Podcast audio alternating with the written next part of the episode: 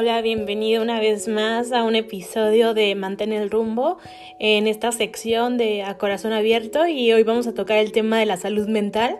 Creo que es un tema muy importante donde hay muchos tabús y muchas personas tienen diferentes opiniones respecto a esto y mi intención del día de hoy es que podamos hablar sin tabús a corazón abierto, a pies descalzos, literalmente que podamos a poder tener un pensamiento un poco más abierto en cuanto a la salud mental, ya que es fundamental y ahorita en estos tiempos de cuarentena, de confinamiento, de pandemia, ha afectado demasiado y es por eso que he querido tocar este tema.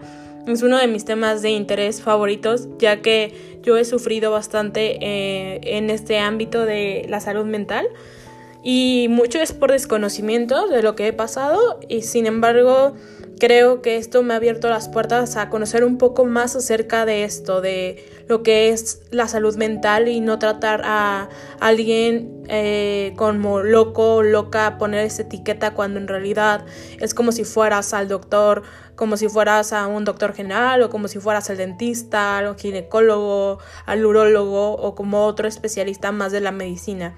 Entonces, por eso es que quiero hablar sobre este tema de interés y voy a empezar diciendo qué es la salud mental. De hecho, estos datos los he sacado de la OMS.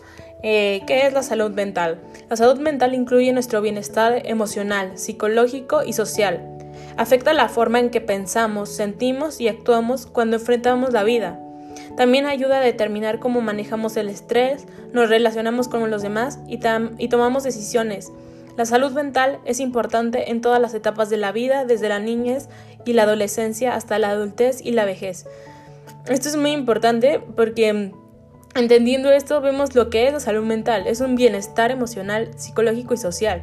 No es ah, una persona está sana o una persona está loca, porque muchas veces eso es lo que parece que es la salud mental. Y claro que no es eso, porque estas enfermedades son eh, que afectan gravemente a las personas y pueden pensar que solamente es como un su mal humor, su comportamiento, pero pueden ser ocasionalmente duraderas y puede afectar su capacidad de relacionarse con los demás y funcionar cada día.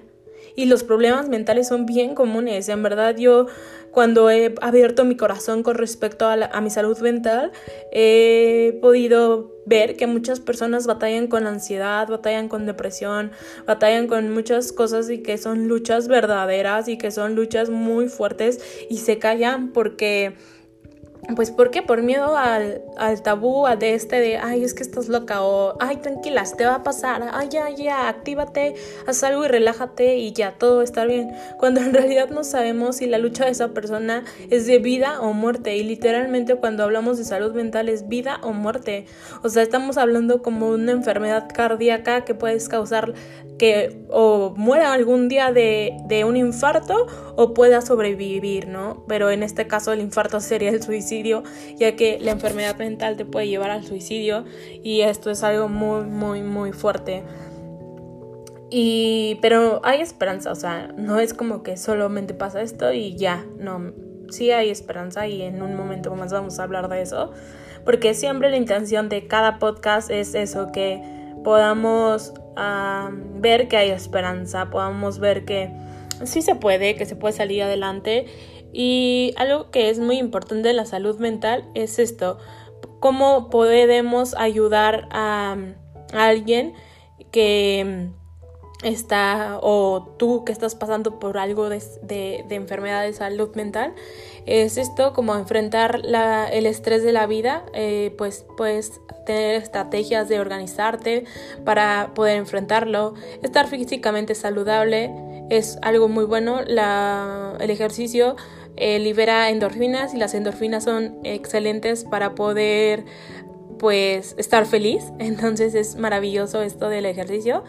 La verdad a mí no me gusta, trato de hacerlo, pero no es algo que me guste, pero trato de hacerlo por esto. Eh, tener relaciones sanas es algo súper importante porque tus relaciones, como veíamos al principio, ¿no? Eh, la salud mental son estas eh, bienestar social, entonces las relaciones sociales tienen que ser sanas. eh, contribuir de manera significativa a la comunidad te ayuda un montón. Yo lo he pues experimentado que cuando he estado bajoneada, en este caso he tenido depresión clínica y uh, trastorno de ansiedad, pero ha sido como bueno, Dios me ha ayudado bastante en este proceso, de verdad, mucho, mucho, mucho. Pero hay momentos en los que todavía regresa esto y es como, ok, bueno, he aprendido herramientas para vencerlo, he aprendido cosas para poder estar mucho mejor. Y algo que me ha ayudado mucho es esto, el, el servicio a la comunidad, el, el, pensar en otros, en ayudar a otros, en llevar despensas, en eh, ser como pues lo que yo hago aquí en mantener el rumbo, ¿no? Es una manera de tener una salud mental buena, ya que pues ayudas a la comunidad y también algo muy importante es el trabajo productivo y pues alcanzar tu completo potencial porque cuando tú alcanzas una meta pues te sientes bien, te sientes ah, feliz, te sientes que todo va, va, a estar bien. Entonces eso es algo muy muy importante ah, con respecto a la salud mental que podamos tener este enfoque porque hay tantos tabús que no permiten a la gente estar bien y no permiten a la gente buscar ayuda ya que piensan que la salud mental es un signo de debilidad o es algo que se tiene que avergonzar, es algo que tienes que sentir todo el tiempo o que es algo negativo o que es un invento. También hay personas que piensan que solo hay que trabajarlo una vez cuando estamos mal y ya no se vuelve a trabajar. Y no, esto es una jornada de sanidad, es trabajar día con día y la salud mental es importante, es necesaria, es algo que... Eh, pues eh, de lo que nadie se escapa. Yo creo que la mayoría de las personas, hasta podría decir que un 80% de las personas han vivido depresión y han tenido ansiedad alguna etapa de su vida.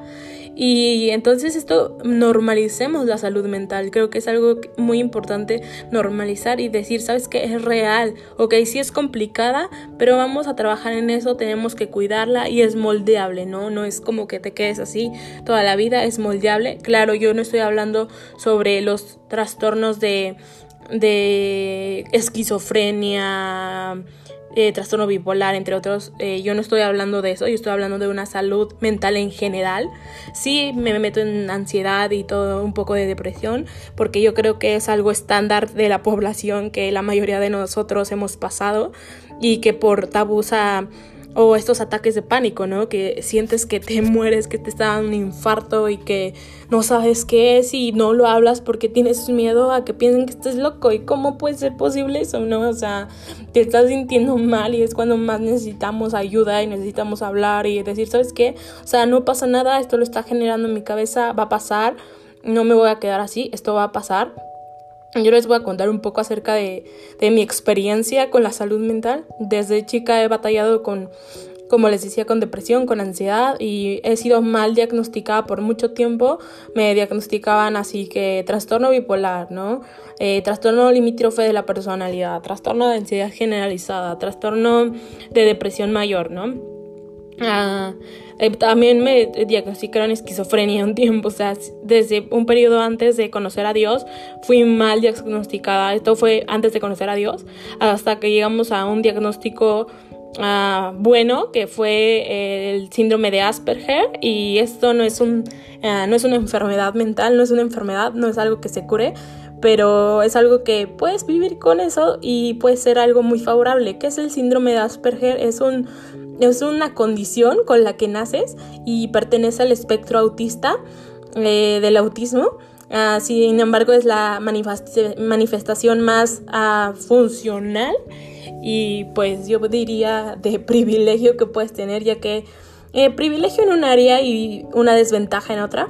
Ah, sin embargo, estoy trabajando en la desventaja que es mis relaciones sociales frente a frente. Yo soy muy buena manejando un blog, hablando eh, por podcast, hablando por videos, por live, pero persona a persona me cuesta un poco de trabajo y esto es pues por el Asperger, pero no es algo que me frene, es algo que poco a poco voy a ir trabajando en ello y voy a salir adelante, ¿no? O sea, pero es algo bueno, no es algo desagradable, solo es una forma de ser normal pero diferente y es una ventaja, bueno, que ahora yo veo, ¿no? Y, pero sí, en su, en su tiempo fui mal diagnosticada. Y algo que quiero decir es esto, o sea, tomar medicamento no es malo cuando lo necesitas, cuando necesitas tu cerebro, o sea, cuando tu cerebro, cerebro no está produciendo las sustancias correctas, lo necesitas como un apoyo. Es como, por ejemplo, cuando tu cerebro no está, se, digo, cuando tu intestino no está segregando suficiente flora intestinal o tu estómago no está eh, generando la flora intestinal, ¿qué te mandan? Pues probióticos, ¿no? Para que se regenere. Es lo mismo o sea, tu cuerpo produce esos probióticos, pero en este momento le están fallando, no los está produciendo, entonces es lo mismo con tu cerebro. Tu cerebro produce ciertos químicos que no los está produciendo en el momento y las pastillas te ayudan a generarlos, pero no es por todo el tiempo, no es por toda la vida y hay que quitar el tabú a esto, porque es como ir al dentista, si te duele la muela vas a ir al dentista, pero si te duele el alma no vas a ir al psicólogo y si te duele no que te duela la cabeza, sino que tengas conductas que no son eh, normales, entre comillas, se podría decir, no vas al psiquiatra. O sea, es como ilógico. ¿Cómo podemos tomar por normal algo X y por tomar por malo algo que es lo mismo, o sea, es algo de la salud, del cuidado de nuestra salud. Y somos seres integrales, somos seres tripartitos. Somos espíritu, somos alma y somos cuerpo. Todo ayuda. En lo espiritual, tu relación con Dios, posicionarte en tu autoridad y en tu identidad en Cristo ayuda bastante, es el fundamento.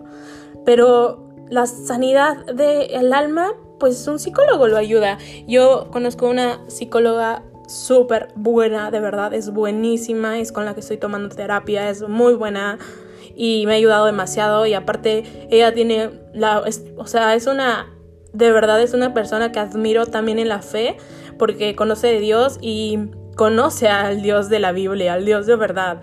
Entonces es increíble, es una mujer de fe que admiro y no solamente eso, también la admiro como una mujer profesional, es súper preparada y me ayuda muchísimo.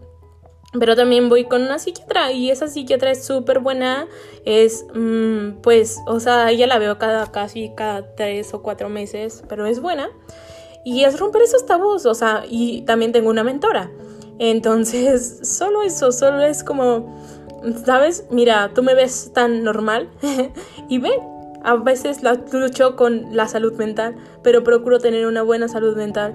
Y a veces es una lucha, sin embargo, se puede, se puede salir adelante.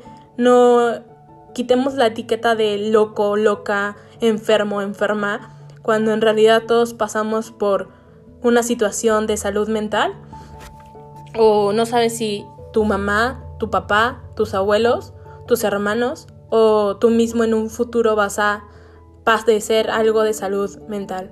Entonces, yo creo que es algo importante tocar este tema, que es algo bueno hacerlo, porque mírame a mí, o sea, bueno, no me puedes ver aquí, ¿verdad? Pero escúchame, me escucho como una persona cuerda, como una persona que usa la lógica y sin embargo a veces lucho con mi salud mental, pero eso no es que esté loca o que esté enferma, simplemente es que a veces como te duele el estómago te puede doler alguna otra parte de tu cuerpo o puede estar fallando alguna otra parte de tu cuerpo y amar a Dios al mismo tiempo y saber que tú eres sana en el nombre de Jesús y reclamar tu sanidad poco a poco.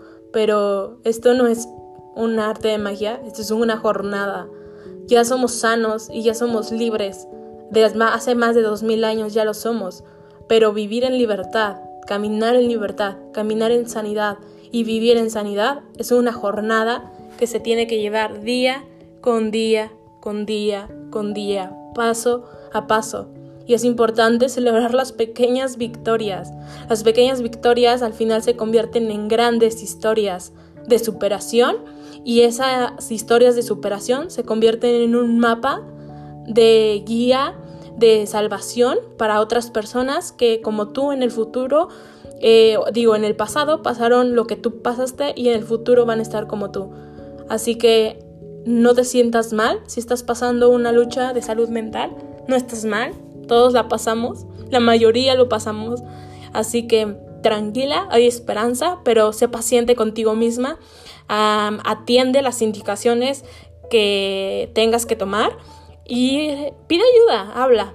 Si no tienes con quién hablar, recuerda que siempre voy a estar ahí para escucharte o para leerte. En, tengo un blog, igual mantén el rumbo, en Instagram y en Facebook está así como mantén el rumbo. Si quieres hablar conmigo, puedes escribirme. Y recuerda que yo soy Pamela Trujillo Fernández y esto es Mantén el rumbo a corazón abierto y estoy contigo para caminar a tu lado en esta jornada de sanidad, porque no lo tienes que hacer por ti solo, pero sí por ti mismo. Así que nada, esto es todo y nos vemos a la próxima.